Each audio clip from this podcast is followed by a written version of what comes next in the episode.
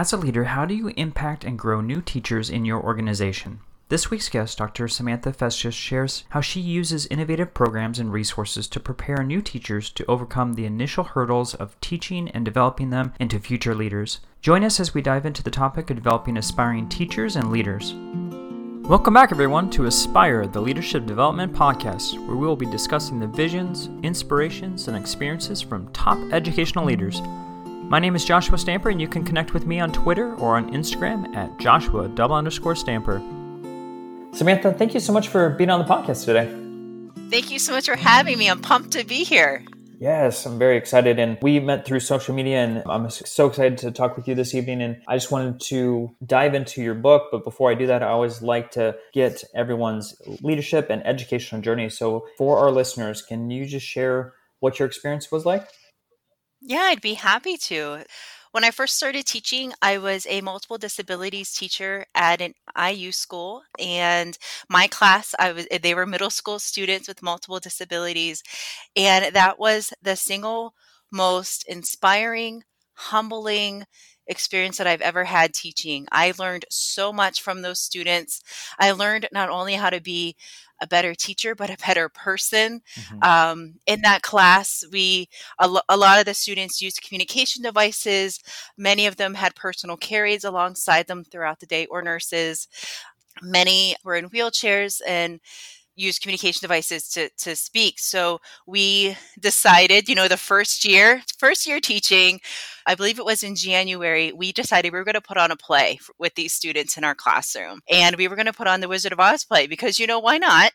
and so we got their communication devices and we, we, we programmed words for the script for the students to be characters in the show. And we invited not only their parents, because, you know, we're going to go big or go home here. We invited administration to come into the classroom and we did a whole little mini Wizard of Oz play with the students participating as characters and this taught them communication device skills, turn taking, fine motor skills, gross motor skills. And then after that, we all had like a little snack with our with the parents and things like that. And I remember one parent saying, "I never thought my son would be in a play," and that just was that was like wow that's really cool. Yeah. so what did we do the next year we did like a thanksgiving dinner. We invited everybody back. We had a the students made thanksgiving dinner using adaptive environmental controls. So we had different types of switches for them to use the blender to puree food or to use the mixer to mix up the food. And we would uh, talk about math and literacy and measuring out ingredients. And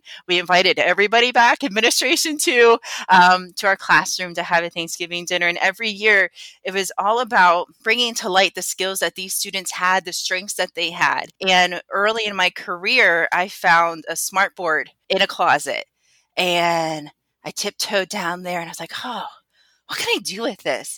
Well, you know, I'll just bring it to my classroom, see what happens.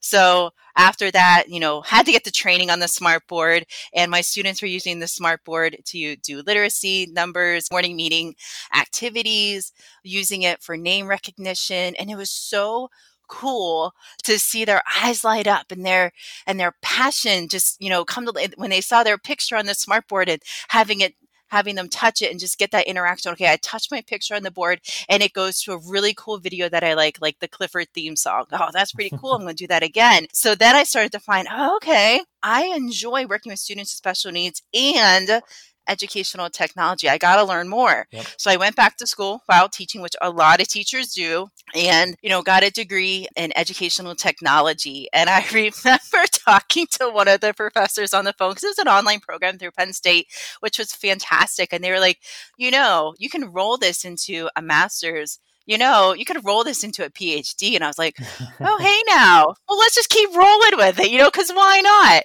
By that time in my career, I was the tech coach for the school. So I went into not only a multiple disabilities class, but in the school that I taught, it was students ages 5 to 21 with all sorts of different disabilities autism physical disabilities students who have had trauma intellectual disabilities and I got to work with all of them in their classes, embedding technology, coaching alongside the teachers, and sharing how technology can help our students with special needs be as independent as possible. Because technology truly can make the impossible possible, especially for our students with special needs. And it is just so cool to see them be able to communicate something, to be independent in a skill. Mm-hmm by using adaptive technology or assistive tech.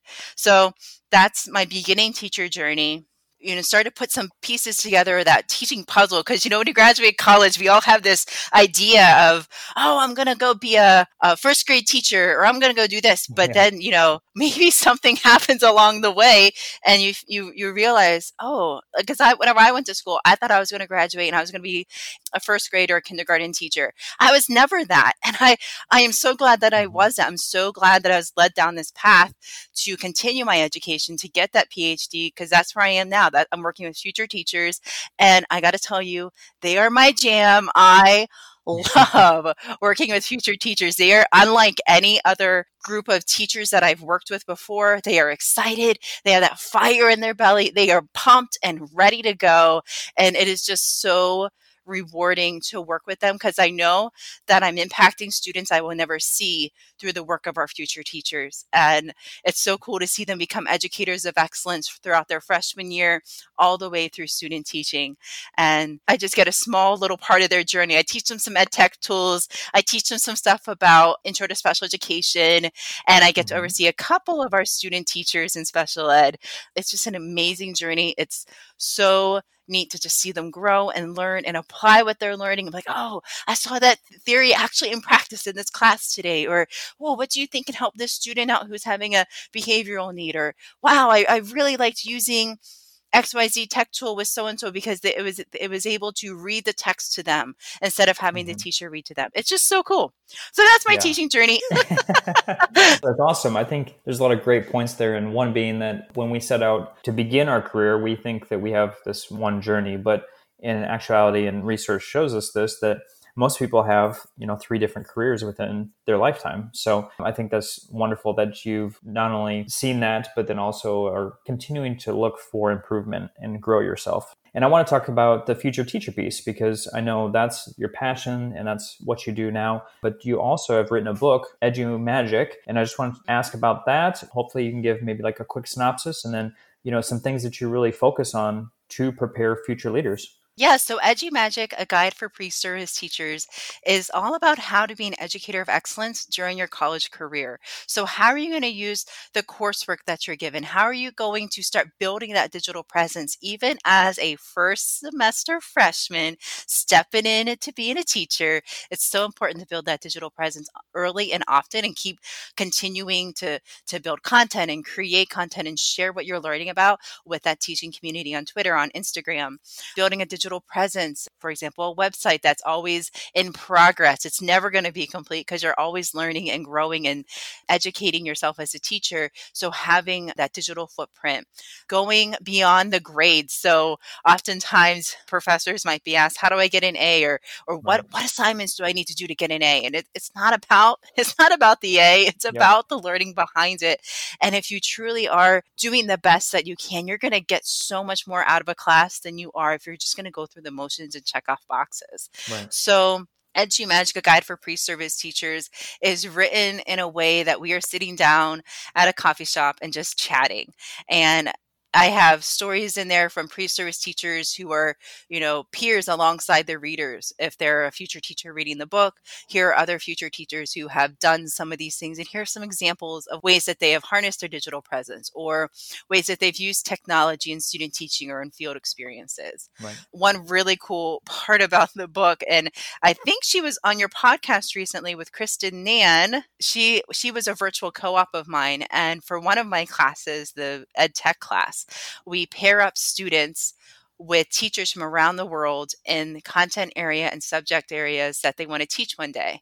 So, for example, if I have a student who might want to teach third grade math, I reach out on Twitter, like, "Hey, is there any teachers on Twitter who would like to partner up with this student, this field um, field student?"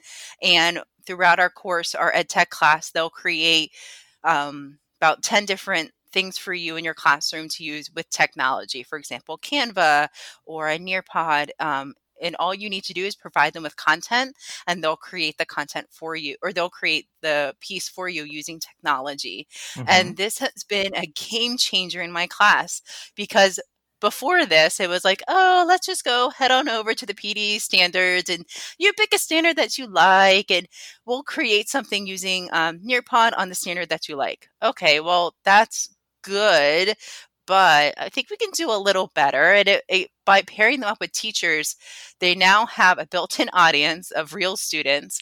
They now have um, authenticity for their assignment.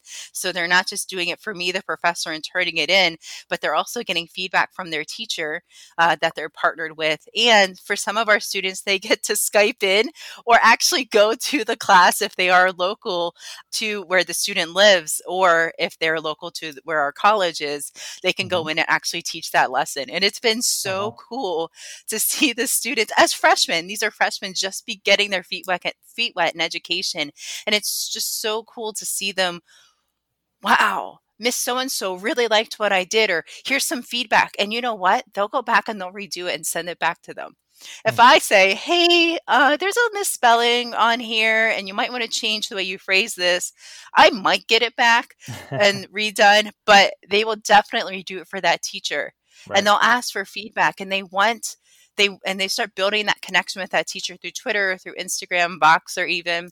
And it's just so cool to see that mentorship begin to take place. We've had a couple of students um, partnered with a fourth grade teacher down in Lancaster area school district and he has his students hop on a google call every week and he tells them the next assignment is and he gives them the content but then he tells them well let me tell you about my week this week and he shares with them teaching's not just about the content you're delivering it's about building those relationships it's about pushing yourself past your comfort zone in professional development it's about going further in your education and it's just so cool because i think students come into the education profession, seeing what it's like on the other side of the desk as a student and thinking that, oh, okay, so I just write one lesson plan. I deliver, if you're a high school, I deliver that eight times and that's that. And all I do is deliver content.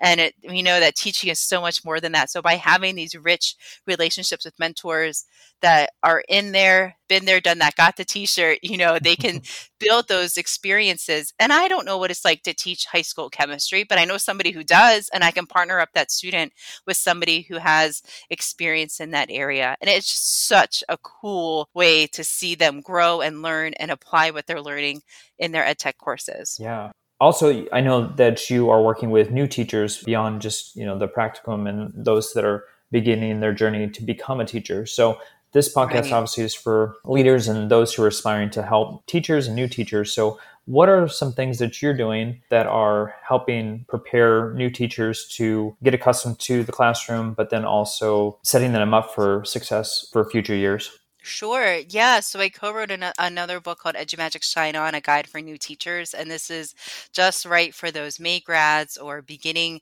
teachers this fall. It talks about eight truths teachers need to know about. Uh, we start with expectations, like what do you expect of yourself as a teacher, as a learner, and as a leader? And how did your college prepare you to fit to answer those three questions? And now we're going to talk about, okay, let's hope that you reach these expectations, but know that your first first year is very hard and you will get through it. There will be disappointments, but these are pit stops along the way of your first year of teaching. So, my first year of teaching, I had a student pass away. Mm. I didn't learn how to deal with that in college. Right. That was what we would call working through this in the best way that we know how. Um, one way that I, I helped uh, work through this for myself and for the family was we we worked on creating a memorial video for his funeral. We um, shared that out with our with our school community his parents um, also donated all of his books and audiobooks and assistive technology to the school and we created a lending library in his name so being able to process the grief and and have a have a positive impact in that school and have his legacy live on was a great way to honor him and to honor his family. Mm-hmm. But we, we talk about those working through several types of disappointments. Like we have one one of the co-authors writes about how she started teaching her first year and by december she was on an improvement plan and she never expected that to happen. And what she originally thought was going to be a very negative experience she's like it's about my mindset. I need to turn this around. And she turned it into a fantastic learning experience for herself and she really dug into what feedback she was given and resources that she was given to just turn it around and get better um, for her students. And you know, leaving college, you don't think your first year you're going to be on an improvement plan. Yeah. Um, we talk about visiting these as pit stops. Okay, we're, we something's going to happen in your first year. It's okay. Something, eh, you know, it's bound to happen. Let's visit it and then we're going to move on because these are just pit stops along the way of your journey. Mm-hmm. We talk about all in this together. So, working through and collaborating and sharing with everyone in that building because in your classroom, it really does take a village to raise up that child, whether it's working with a special ed teacher um, as a co teacher, working with an SLP, a behavior manager, administration, volunteers as parents that come in. So like we we walk through eight truths that you need to learn about to be an effective new teacher and it's going to be hard but it's okay. Just know that everyone has done that. Everyone has gone through their first year and you will too. You might have some scratches but you'll be okay. Um, for some people their second year they're ready to go and it's you know more solid ground i guess. But for some of us it takes like three or four years to yep. feel fully comfortable and ready to go and that's okay. Everyone's on their own journey and don't compare yourself to somebody else, you know, in a different district or in a different type of classroom. Yep. No, it's so true. I think, you know, as an administrator myself, that's what I tell all of my brand new teachers is don't expect to be a rock star the first year. It's going to take years and years of experience before you really feel comfortable. And that's without any change. You know, if you're teaching yes. the same grade level and teaching the same subject matter, even three years in, that's when you start feeling, like you said, that you have your feet underneath you. And I think there's a misperception out there with college grads, and even myself as a teacher, I did the same thing, is thinking, oh, I'm just going to set the world on fire day one. And yeah. quickly I found that that's yeah. not the case. And that's okay. Yeah, it is okay. you know, I, there needs to be like I think there needs to be a dispelling of the myths. Yeah, but like when you say like the world on fire, it reminds me of that saying, I'm going to change the world. And I know there's another saying that you're for to somebody, you are their world. But to think about, you might not change the world your first year, but you might change the heart of a student who really needed you mm-hmm. in your first year of teaching. Yep. And that means the world thinking a little bit more micro with the, each individual student in your classroom. Most definitely. Well, I just learned about a new project that you're constructing, which is virtual co ops. And so I just want to learn more about that. Yeah, sure. So I shared a little bit about that earlier with matching up the students with the teachers from around the world in their subject area and grade level. And what I found with that program was by implementing that, I think I did that my third year teaching this class. Mm-hmm. And I found that the quality of the work has shot up dramatically. Students will redo assignments for their for their virtual co-op. They'll send them in on time to the virtual co-op, but sometimes forget to turn it in for a grade. So I kind of have to bug them, like, "Hey, did you turn that in? Because I don't see it," and so that they get a grade for it. Um, and they're able to network with other educators in their field. And what's also really cool is if um, so they get I also found that if students get a say in who their co-op is, it works out a little even better. It's like sprinkles on a sundae. Perfect. So we have virtual co-op day in class where I have all the bios and all the pictures of all the people who have volunteered and what subject areas they teach, a favorite quote, a fun fact, you know, all that good fun teacher stuff. and they get three sticky notes. and the students put one, two, three on their sticky note and they have to go around and read all the bios and everything. And they um, put first choice, second choice, third choice but they have to say why this person be a good match. Right. What's really cool is we've had some students who one student said, Oh, this teacher was my student teacher when I was in third grade, and I want to teach third grade. That is super cool. Another one is, Oh, uh, this teacher was a teacher in the district in which I'm from, or this teacher is in a district down the road from my hometown. If I get paired with him or her, I'm able to go visit them, you know, during a break, which a lot of students do because they have to get their observation hours in. Why not go visit your virtual co-op? We've had some some students who want to teach overseas, uh, so partnering up with teachers from around the around the world has been really cool. So we've had teachers from Africa and Turkey, Spain, Canada, in Europe, and it's been it's been so neat to, for them to learn about different educational systems Yep. and learn about what it's like to teach in a different country or even online. We've even had students who say, you know, I think I might want to teach online one Mhm. day. I'd like to kind of get my feet wet in that area.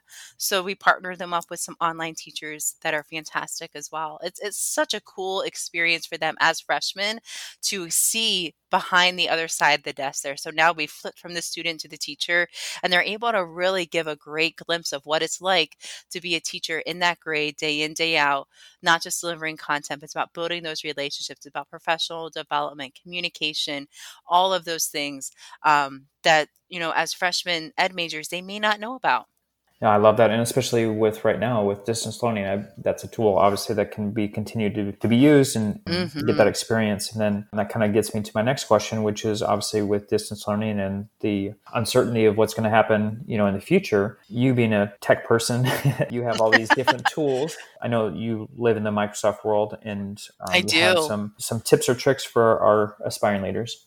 Yeah absolutely i'd be happy to share so i'm a tech person by day podcaster by night but uh, I do have a few tech tools to share with you. So yeah, I enjoy using the Microsoft products, and one reason I really like their stuff is they are really on top of it when it comes to accessibility. They have embedded within their Microsoft Teams, which is I don't want to say it's a learning management system, but it's a team collaboration space that where you can you know meet with your team with video mm-hmm. that's where we did all of our virtual learning.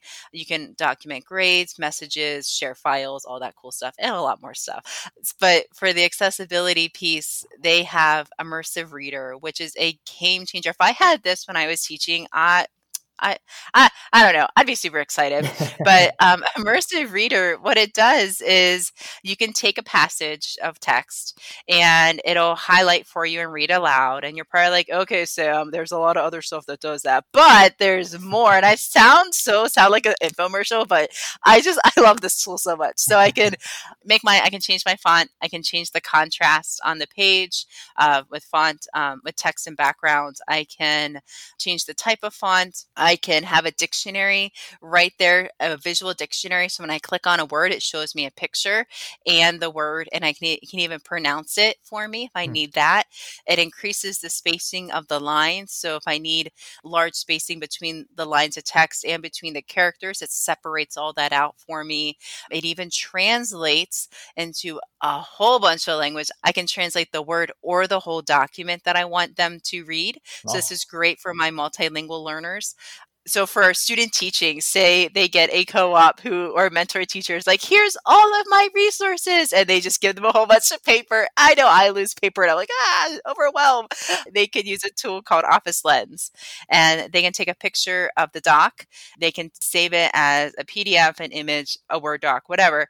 But it's also OCR enabled on Office Lens, what actually brings all of those immersive reader features. It has the contrast, the text to speech, and uh, they can take a picture and they can save it. So for my students with special needs, if I have them um, working on a document, they can take a picture or a picture of a whiteboard, and it'll um, pull that and clear up the image. It'll make it text to speech readable, which is really cool. So if you have a student in your class working on a worksheet, they can do it in Office Lens. Um, they can ed- edit the photo as well. But what's really neat, so back to those student teachers, if you Mhm. get all of the Word docs or worksheets up to wazoo there, you can take a picture and save it as a Word doc. So it'll pull all that content so you don't have to retype anything and you can just pull it up on your computer as a Word doc. And then you can change the font or change the text or update the images or whatever you need to do on that on that piece. So it's just super cool. Yeah. And I know it saved a lot of teacher time.